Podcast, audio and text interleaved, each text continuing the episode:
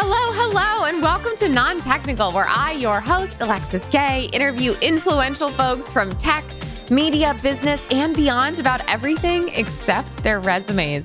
Today on the show, I'm so excited to say that we have Max Chafkin, author of The Contrarian, though he's done a lot of other super impressive, really interesting things prior to that, which admittedly, I'm not going to ask him that much about. Max, thank you for being here. Thank you for having me, Alexis. I'm so excited to have you. I'm excited to be here. I really like the premise of this podcast, especially as a New Yorker. In New York, right, like the professional conversation dominates. I guess that's in every big city, but yeah, I'm really excited. I feel you. No, we're going to have a chill New York vibe today. Well, probably not because it's my show. But you know what? We'll try. We'll give it a shot. Are you ready to dive in? I am. Let's do it. This episode of Non-Technical is brought to you by BettsConnect, a recruiting platform unlike any other. Whether you're looking to hire the best go-to-market talent or looking for your next opportunity, Betts can help. Betts has spent more than a decade building relationships with the world's most innovative companies and professionals. And for the first time ever, you can access this network with BettsConnect. As the only go-to-market recruiting platform built by recruiters and powered by recruiters, Connect enables you to search through a network of vetted go-to-market professionals actively looking for their next opportunity and make better hires faster. In addition, BettsConnect clients see ROI within 90 days. Plus, if you're looking for your next big opportunity, you can join the Betts Network and get connected with the world's most innovative companies that are looking to hire go-to-market professionals like you. Learn more about hiring top talent or finding your next role at BettsRecruiting.com/non-technical. So some professional context on Max for our listeners. Max Chafkin is a features editor and tech reporter at Bloomberg Business Week and the author of new book, The Contrarian, Peter Thiel and Silicon Valley's Pursuit of Power, which is out now. Max, welcome to Non-Technical. Thank you for having me. I'm non-technical. Great. Well, you're going to fit right in. Max, I'm so excited that we are able to sit down and chat because you and I met very recently. We met a few weeks ago at your book party, at the book launch for The Contrarian. It's like the only party I've been to in the last 2 years, or that maybe anybody's been to. Now that I've had a party, I've been now aware that there are other parties like the Met Gala and things. Right.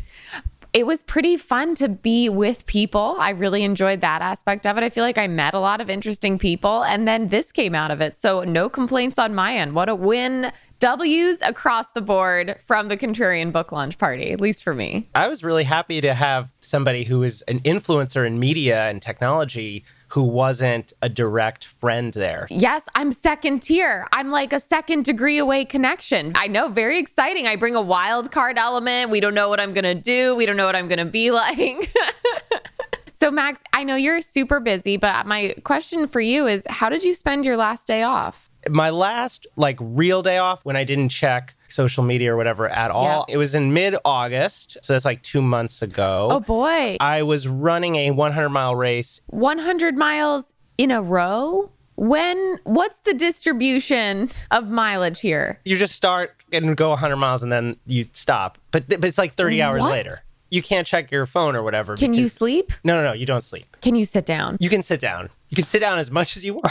Okay, I have a lot of questions. You said it takes 30 hours? Well, it took me 33 hours and I think 34 minutes. The time limit was 36 hours. So I was comfortably under the time limit, although not that comfortably under the time limit. Sure. So in order to sign up for something like that, you have to know you're going to be able to do that in less than 36 hours. Yeah, or you would have the suffer the heartbreak of running 80 miles or something and then not being able to finish. They pull you off the course eventually. They don't want you to die out there, so. Yeah, of course. I mean, I don't think they're going to leave you for dead, but no one wants to get shipped in the back of a van off the course, I'm sure, Dragged out by a Newfoundland dog carrying a small barrel around its collar. There were no dogs, but I was really afraid of snakes.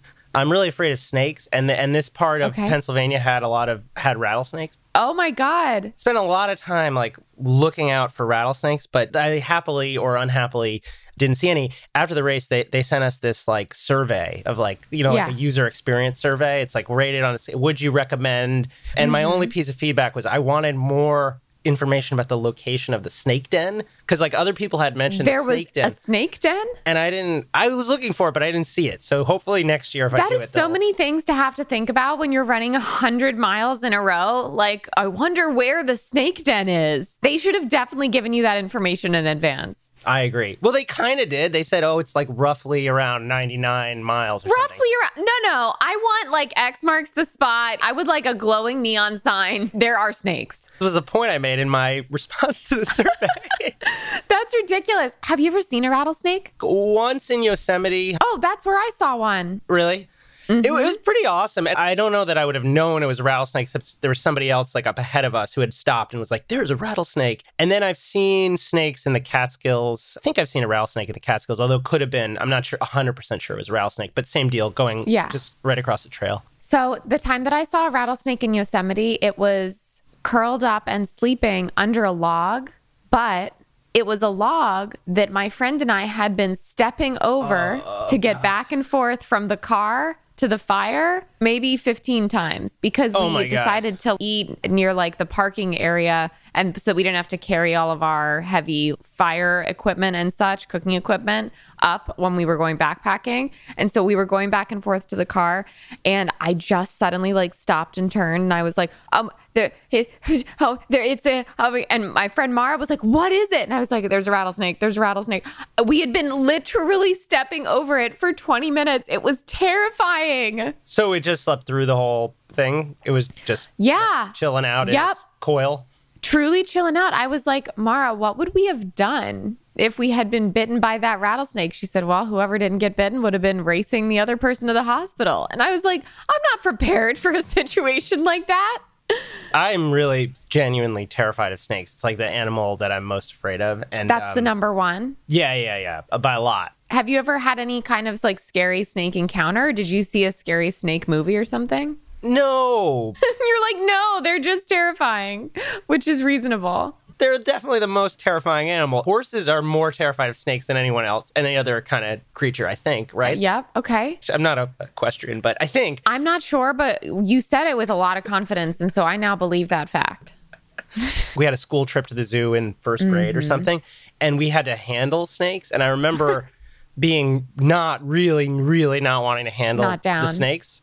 But they didn't, no one did anything scary then. The zookeeper was super nice, and the snakes were really chill. But it scared the crap out of me. And ever since then, I've been, really scared of snakes. Well, I'm glad that nothing snake related happened to you on this 100 mile run. Have you been a runner your whole life, or is that something later in adulthood? Yeah, my whole life. My parents were both jogging boom joggers.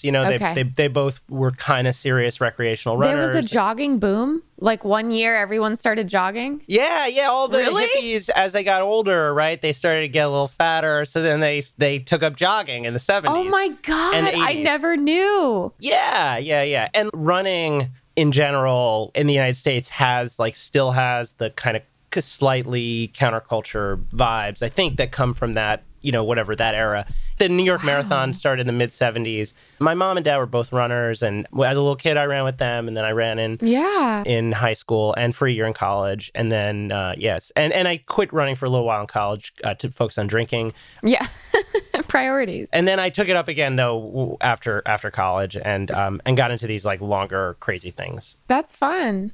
Well, speaking of college, have you ever been known as the something person? That could be from college or high school or a job you've had. Just like, I was definitely the drama girl. Yeah. Because of plays, not because of like social drama. I think I did have the kind of running nerd thing, but I'm going to give you a different answer. Before I really into running, I was in a rock band. No way. Yeah. Yes. In 8th grade. And then for the first 2 years of high school. And I don't know what the term is, but it was definitely like a big part of my identity. I had long hair. Oh my God. What instrument did you play? I played the bass, which is, I think, the coolest instrument. You're in the background. Bass players are super important. And there are a handful of kind of like frontman bass players, although not too many. Can you name some of them for me? Paul McCartney, right? Okay. All right. You know what? He would also flip to the guitar sometimes. Yeah. I'm not enough of a Beatles head to know for sure, but I mean, he definitely is a bass player and I've heard of his name. There we go.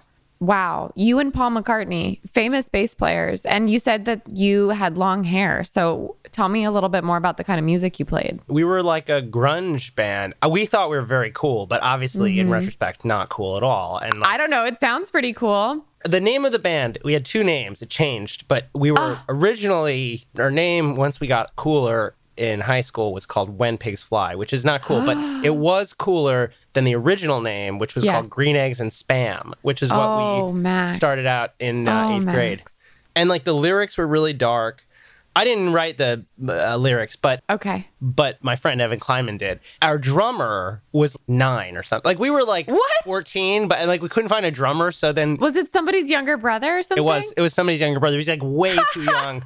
Anyway, it was really we were really into it, but in retrospect, kind of embarrassing. But we did like play bars at noon or whatever.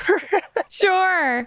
Oh my God. What do you think those bar patrons thought of this ragtag crew with a 9-year-old drummer rolling in to play some grunge hits? I was talking to my dad about that the other day. He was asking me, like, what do you think people thought about this? Yeah. I don't know. I try not to think about it because it's too, I feel sort of bad. Although on the other hand, like... Really? There are these novelty acts with like 9-year-old drummers. So, and like Hanson came out only a few years later. Yep. So like maybe we were, if things had gone a little differently... Well, you know, you mentioned grunge, so maybe it was just like very punk rock of you to have a 9-year-old drummer. He was very good for a 9-year-old. I'm sure he was incredible. Anyway, they threw me out of the band. What?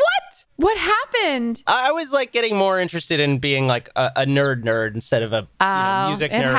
It happens. Yeah. And so, but anyway, the 9-year-old who was then like 11 or something, he threw me out. My friend Evan Kleiman and the 9-year-old turned against me and Are you serious? Me. Was there a meeting? Did you have to have a band meeting where they like, we got to talk about the band, man? And then that's how it went down? Yeah, that's how it went down, pretty much. Was it in a garage?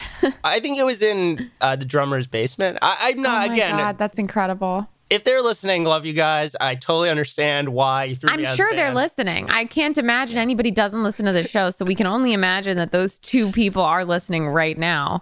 And I don't know, you're forgiving of them, but I'm holding a grudge a little bit. I feel like at the time I was really mad about it. You know, time has gone by. I feel like they were justified in throwing me out of the band. You were hitting those books too hard. I wasn't rocking as much as I had been. Too much roll, not enough rock. Max, do you have a catchphrase or other words or phrases that people or you feel are specific to you? Something like actually, which I know is the most annoying. I'm embarrassed.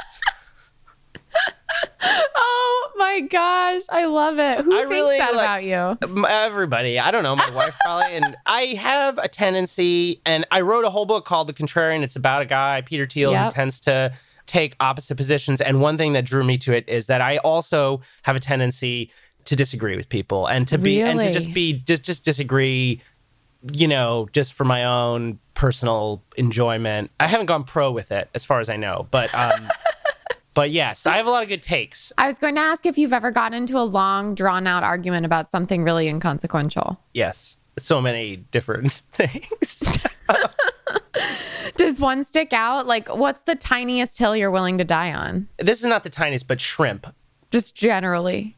Terrible food. Oh! Hey, I understand a lot of people really like shrimp, and I don't mind the taste, and I totally would eat them, but... Oh, okay. So it's not the taste for you. There's more. It's just the worst, most annoying seafood there is. They're annoying to you. Tell me more. It's just a rubbery, boring, doesn't taste like anything. What about a sauteed shrimp with lemon and garlic and white wine? But wouldn't you rather have almost any other meat or fish instead of that? Okay. So is the tiniest hill that shrimp is bad? Shrimp is annoying? Shrimp doesn't taste good?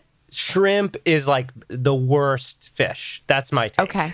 I get that. I think that is somewhat controversial. I don't think that a lot of people would agree with you on that. No, I think shrimp, it's like one of the top, it's probably, if we could look it up, it's probably the most popular fish or the second most popular or something.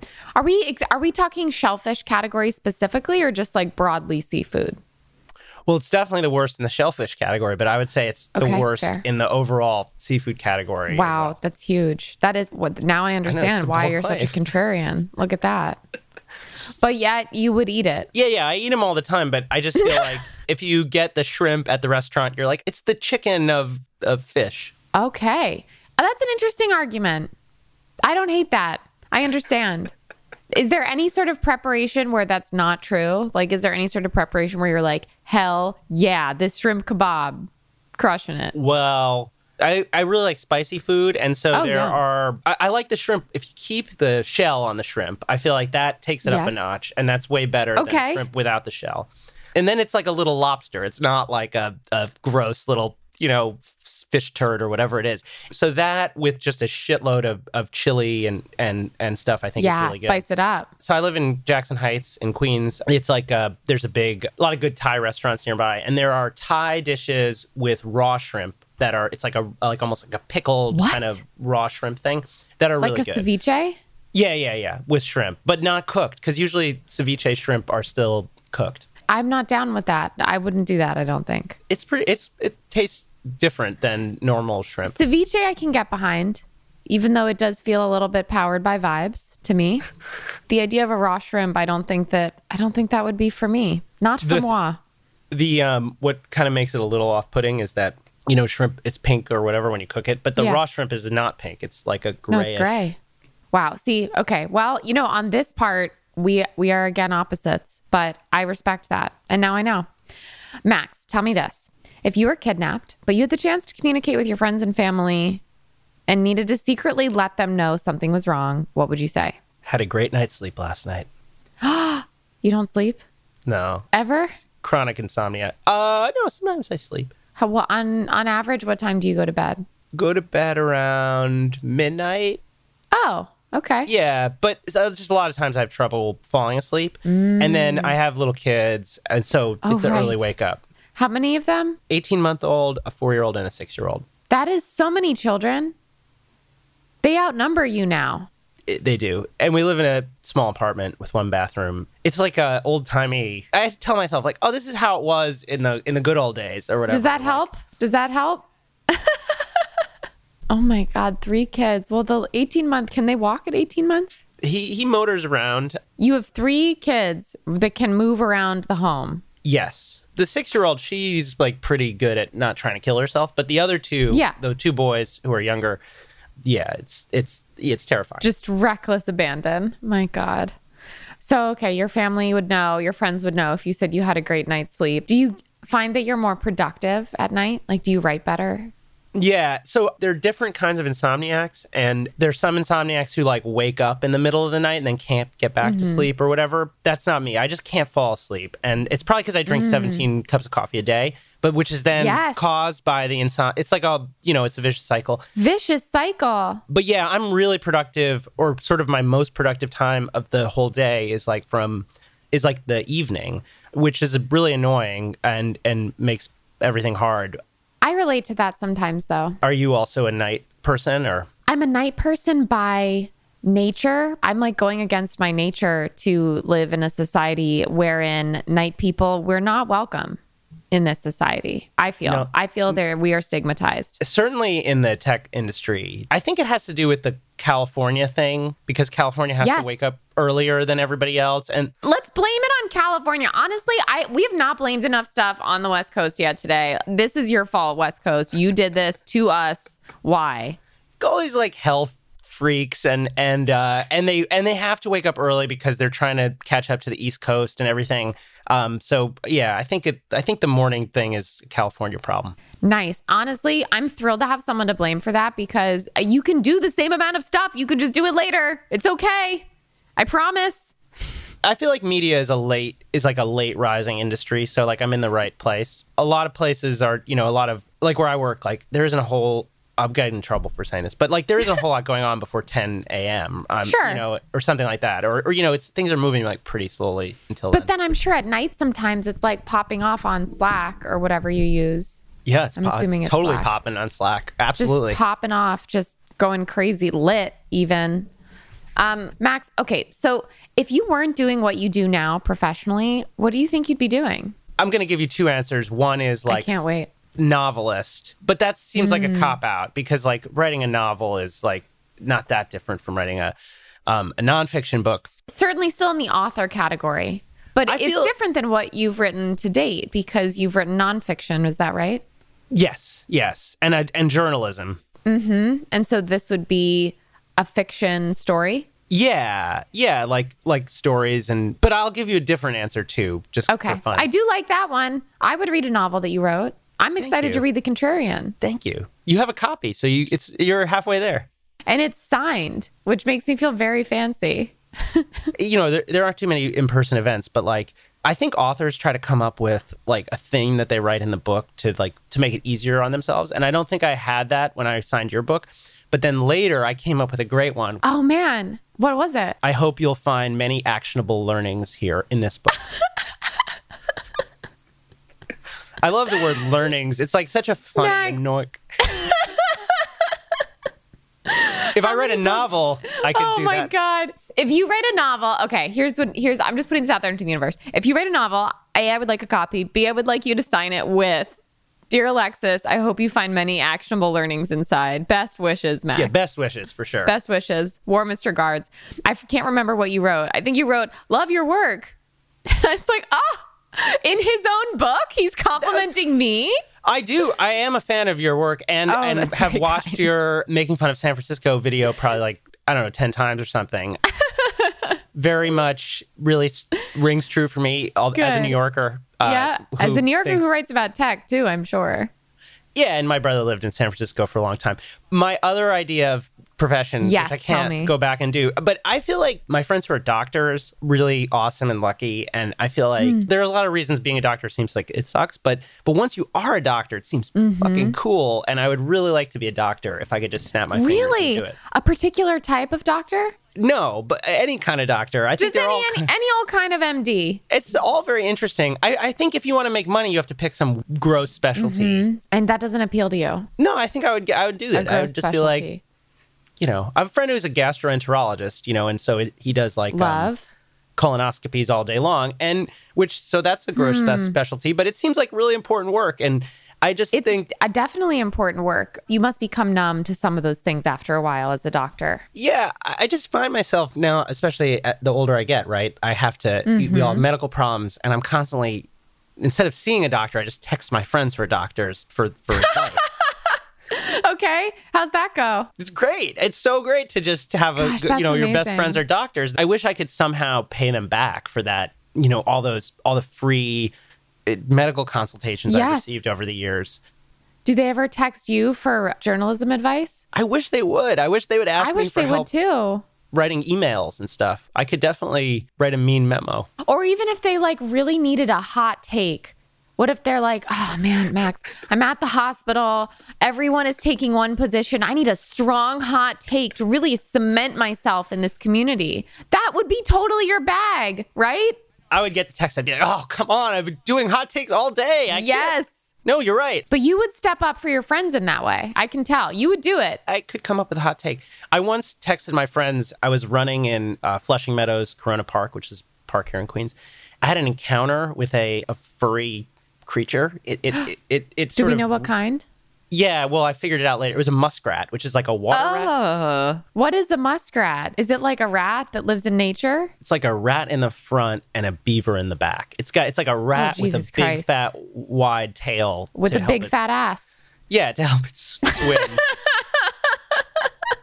But anyway, it jumped out of the bushes and contacted my leg and kind of...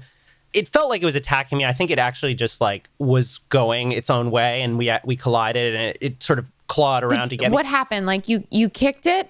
You're running, and it a little muskrat soccer ball, or what was the encounter like? It sort of latched onto my right shin and clawed its way off, and then ran into the water. And I called my friends, two friends who are doctors. And I was like, "What should I do? Do I have rabies?" Did they say you're fine? No. I have two friends who are doctors. One is two very good friends who are doctors. One is very chill and the other one is not. And the chill one was like, "You're fine. Don't worry about it." Yeah. Okay. The other one, who's less chill, was like, "You should call poison control." And I called poison control. That's a very different response. Anyway, I learned a lot about rabies and I ended up going to the ER and amusing a lot of ER people with my story about the muskrat, and didn't need a rabies shot in the end. Wait, where in the world were you when this happened? I don't like saying this because it is bad. As an unofficial member of the Queens Chamber of Commerce, I feel bad acknowledging that there are muskrats in the park here in Queens, but it was in Flushing Meadows Park, which is like the big park where the U.S. Open is in Queens, which is where I run mostly. Okay. I feel fine about the fact that there are muskrats there because there are normal rats just, you know, mere feet away in the streets. So did you go to the ER immediately or did you wait? No, I went to the ER like that night. I talked to my wife. What did she think? Did she think you were nuts for going to the ER? Or was she like, oh my God, no, you had a shin-to-shin encounter with a muskrat. You got to go. She thought it was nuts. Okay. But once the poison control guy said that I should go, I mean, it was okay, open and shut. I totally relate to texting multiple people to get multiple opinions. I will say, though, that sometimes I think I text people who I know are going to give me the answer that I want. If I'm like going to do something wild, if I'm like, I know I've been super busy, but don't you think I should get on a plane this weekend and go to this thing?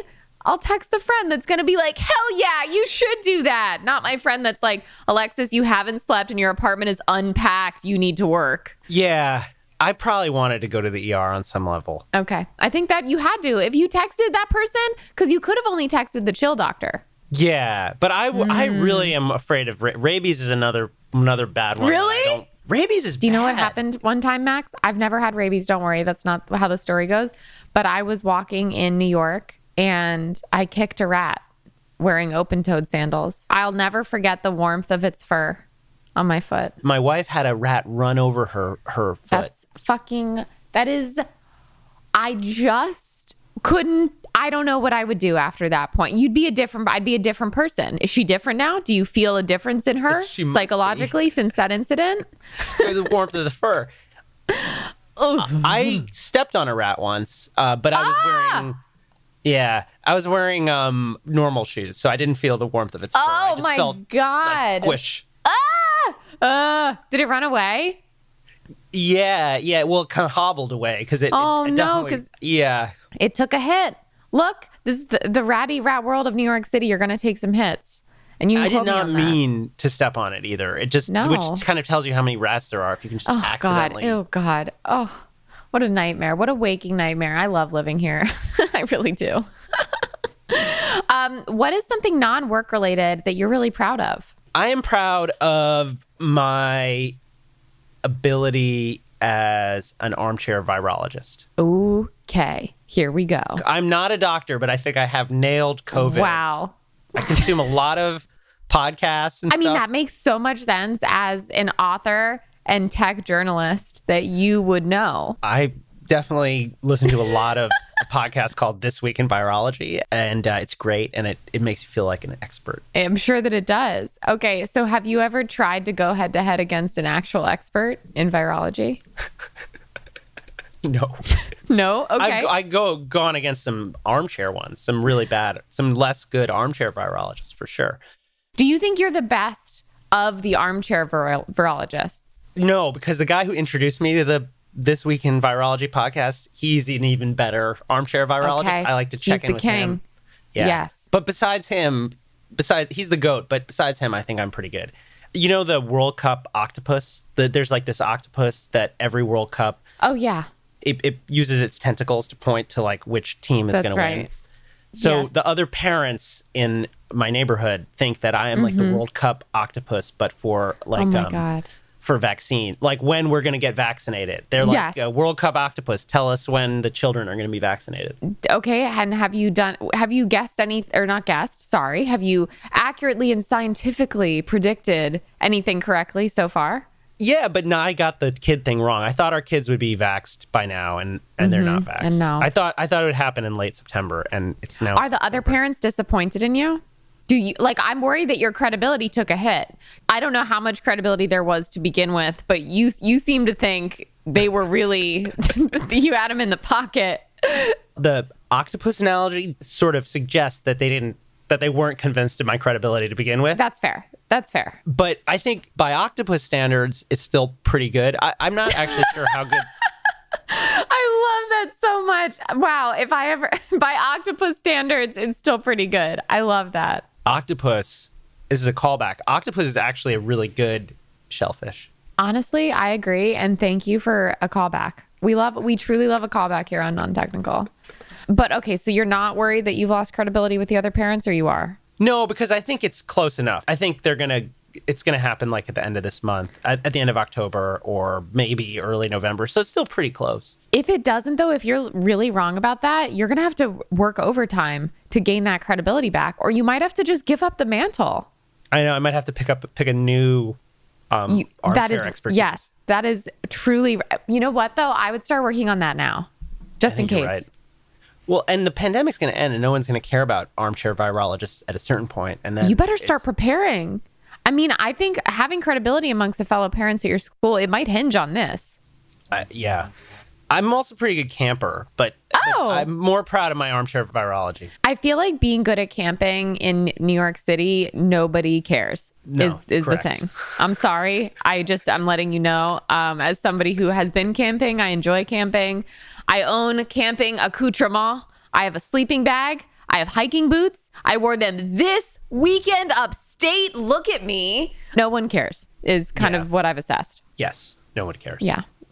Do you have camper friends who are also New York City residents? Yeah. We have friends who go camping. I mean, there must be dozens of campers in New York. Yeah, literal dozens.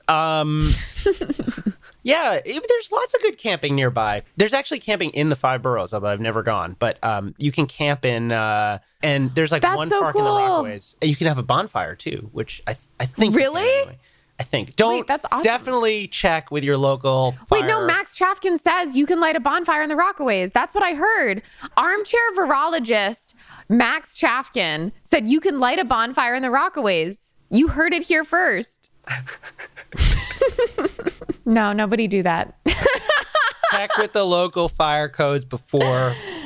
That's right. Don't try this at home, folks. This is two experts here. Okay, so Max, tell me this. Is there a fad that you look back on participating in that now makes you a little cringy? It could be anything like workout, fashion, cultural, anything like that. Well, I already told you about, I mean, I could go deeper into the style of my band era, but I'm going to give you a different one that makes me cringe. All right, so remember when the iPod happened and everyone was like really excited about iPods and like digital music and how awesome Apple was, and Steve Jobs was like making these like smaller and smaller iPods. Yeah. Saturday Night Live was making fun of it. It was like really clearly the most awesomest technology that had ever come out. And we're talking about like first gen iPod. We're talking about the TV commercials with bright colors in the background and then the outlines of people dancing. Yeah, I'm kind of, and like from then to like 2010 or something, like, so this is when I was starting out as a tech journalist, and I was convinced that the iPod sucked. Really? Yeah. And actually, like, I was like totally convinced that all this like Apple media stuff was terrible. I had like a different for everything that everybody else had. I had a Creative Zen music player with Yahoo Music on it, and I would tell people how it was awesome. It was really good. Oh my God. Well, it really was good, but turns out I was wrong. And then I also had I was convinced that I had a Windows Media Center computer, which is like, this is like a deep cut. But anyway, my computer, when I was like in like 2006, 2007, was like attached to the television, and I would have people over, and I'd have to like press the start, the Microsoft. It was like a Windows XP computer. It was like really bad. It was really nerdy. Anyway, I thought it was really cool at the time, and obviously I was wrong in every way. That was a super contrarian take for sure, to be anti-iPod. Yeah, well, I thought it was bad because there were reasons why I thought it was bad, but I can't totally remember. But I do remember Yahoo Music, which was a thing that existed then, it was like Spotify is now, but no one had figured it out. You could get any song, and it was a subscription. Oh, wow. Ahead of its time. I had Rhapsody. Oh, yeah. Like Rhapsody. I think I had that for a while, too. I think I had that. I don't remember the order of events. I don't think I had an iPod when I had Rhapsody. That was just for music on my computer. You couldn't put Rhapsody on an iPod. That's why you had to get the Creative Zen Nano. Yeah. I cannot believe that I'm saying these words. I feel like this is a memory that I've truly repressed, but I also... At the time when iPods came out, I wanted an MP3 player, which, by the way, people didn't just say iPod at the time. It was an MP3 player. There was a whole category of tech. And I was like, oh, I don't want an iPod. There are other ones that are better, because I was like looking at the specs. I was like, well, actually, this one has a lot more storage. And so like for that reason, I'm going to get this other one. Don't know what is compelling me to say these words. They're so mortifying. We had to write poems in, I think, like 8th grade. And one of them was about like identity. This is mortifying. I'm covering my eyes. I can't believe I'm saying this. And the poems were supposed to be like about who you are. And so we were writing poems, and my poem had all the stuff about who I am. And I swear to God, one of the lines was, I'm the girl without an iPod that doesn't care. Same identity. I'm that with is you. So embarrassing. I can't believe I wrote that. I turned that in as an assignment. I said, yeah, this is me. Oh my God. That's mortifying. I think that's kind of profound, actually. I mean... Thanks, Max. That means a lot. It's worse with the context that actually you were like the kind of person who had a creative labs. If you were like making a statement about consumerism, though, that's kind of cool. That would have been incredible if I was making a statement about consumerism, but I definitely had some like whatever knockoff MP3 player that I too tried to convince people was better than an iPod. Better specs. Better specs, man. Okay, you have to look at the specs. Specs matter, people. Whatever. I'm so addicted to the Apple ecosystem at this point. It doesn't even matter. There's no going back now. They have got me. Yeah. You judge people if they're if they get the green message. I'll admit to you, I struggle with Android users. I do. Do you have an Android? No. I've surrendered to the inevitable. I feel like you should have an Android. It's kind of off-brand that you don't. I've tried it a couple times, but it just I can't. I don't know. It's not as good. And plus, I'm a total privacy hawk or whatever. And I think, obviously, there's bad stuff about Apple, but I think Apple's a little bit better on privacy than Google. Yeah, so that sounds like a smart thing that I'm now going to say to people to justify all the Apple products that I buy. So thank you for that. Is there a song that, whenever you hear it, takes you back in time? Hey-ya by Outkast. Straight to the dance floor, 2004. Yes, love it. A particular dance floor? It makes me feel very old, but yeah, it's weird because it's weird. It's like a memory of a memory, but actually, as I say it, it's like taking me back to my 10-year college reunion. Awesome. But anyway, Hey-ya came out when I was a senior in college, and so but the memory is so strong that and they're like it has echoes. So like I remember it takes me back to also the dance floor of my college reunion. That's awesome. But yeah, I mean, I don't know. That song was like. Yeah, that really dominated. It's a jam. It is a jam. I try and explain it to my kids, and they were not getting it. Have you played it for them? Of course, yeah. And take it like a Polaroid picture. I try to get my son to do, you know, the part where there's like the call and response where he's like, hey, ladies, and then hey, fellas. Yeah. I try to get my daughter and my son to participate, and they did not go for it.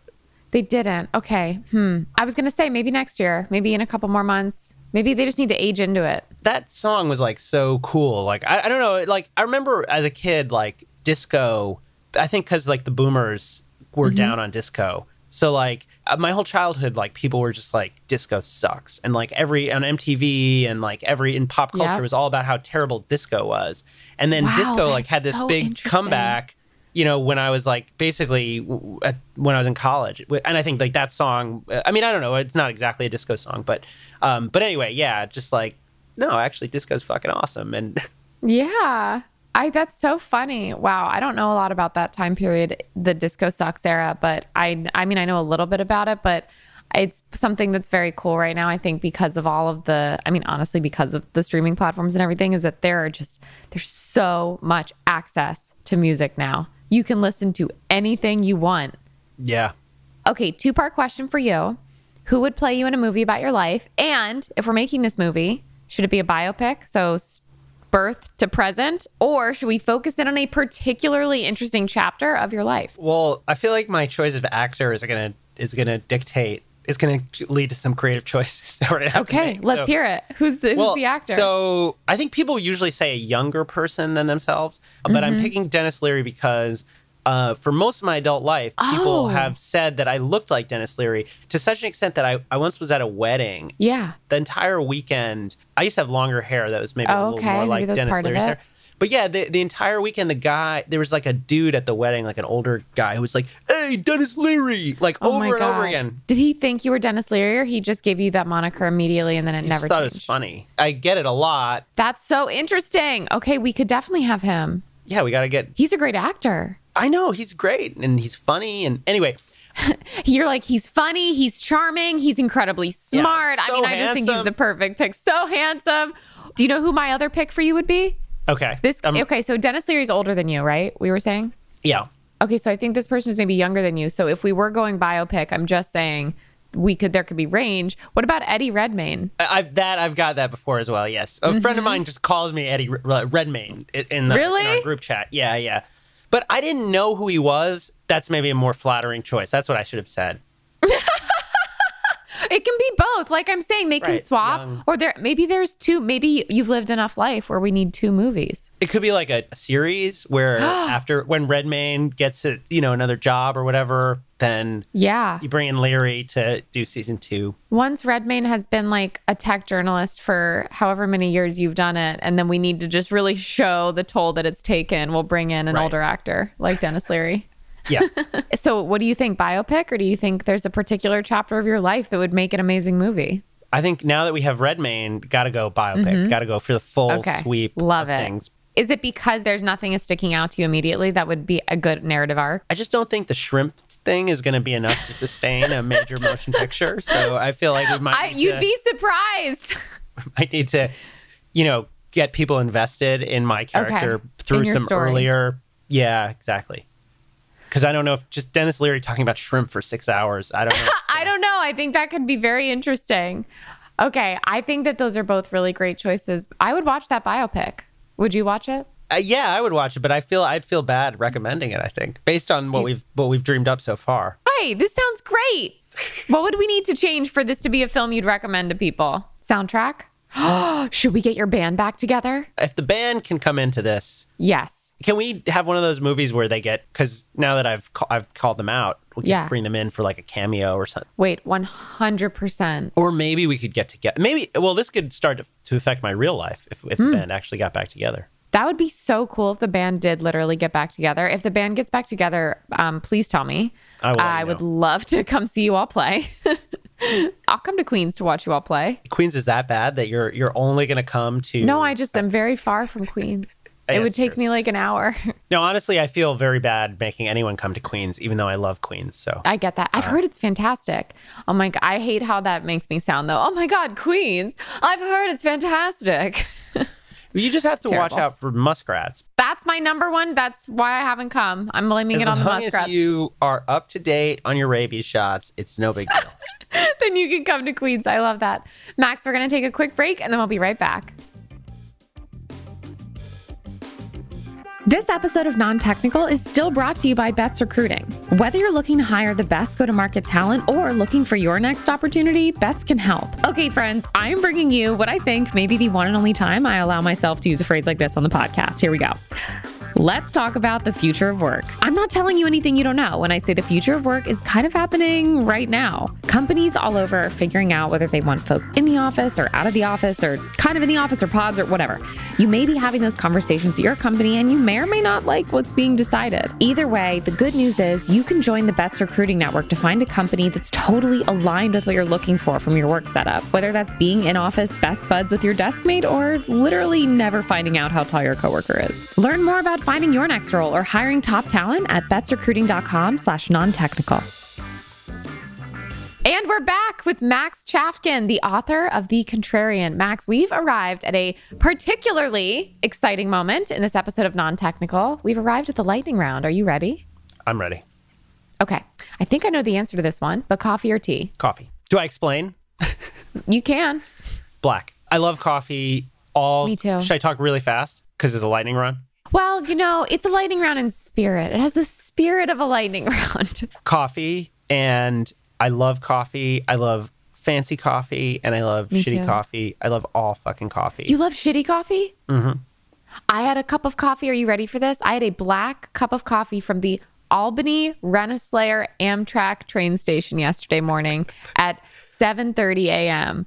What do you think about that? Do you know what that does to a person emotionally? This is like after you got your encounter with the muskrat. I'm different now. How was it? Was it good? Honestly, it was not as bad as I thought it was going to be. But I was prepared. I was truly preparing for the worst. My favorite bad coffee to have is like a New York City bodega coffee. Bodega or cart? Well, both, but I think I would pick bodega. Okay. Super hot day. So 90 degrees plus. Yes. And go into the bodega and get a cup of black coffee in one of the in the Greek paper cups. Wait, you're getting hot coffee when it's 90 degrees? Yeah. And just always drink it. Are you an always hot person? Yeah. I always drink hot coffee. No cold brew for you? No. Max. I mean, I'll drink it. It's good. I like all coffee, but hot coffee for me is the best. And even a hot coffee on a really hot day and you just drink it and get really sweaty. Yes. It's a great feeling. Nothing makes me feel more like a New Yorker than holding one of those Greek cups. I'll say that. That's for sure. Your hand gets really hot. Yeah, of course. They hadn't invented the sleeve yet. Yeah, of course not. That's just a piece of paper rolled up. Absolutely. Max, do you have a favorite board game? I mean, chess, really. But I've been playing a lot of Mousetrap with my kids. So Mousetrap. Oh, cute. Do you let them win? Yes. Although it seems like in Mousetrap, I'm trying to remember, they can cheat a little bit, but really there isn't a lot of strategy in Mousetrap. It's just I think I'll admit, I don't know that I've played Mousetrap, but I remember the commercials from when I was a kid. We bend the rules in terms of there's like a chutes and ladder situation where you can sort of travel across the board. And I think that there are some specific rules that we kind of ignore to let the kids get around the board faster. If you wind up in the trap, then you run the trap and your mouse can get caught. And it's really fun. Wow. I think that I'm going to struggle letting my kids win at games. I really do. Are they like really excited when they win? Is it worth it letting them win?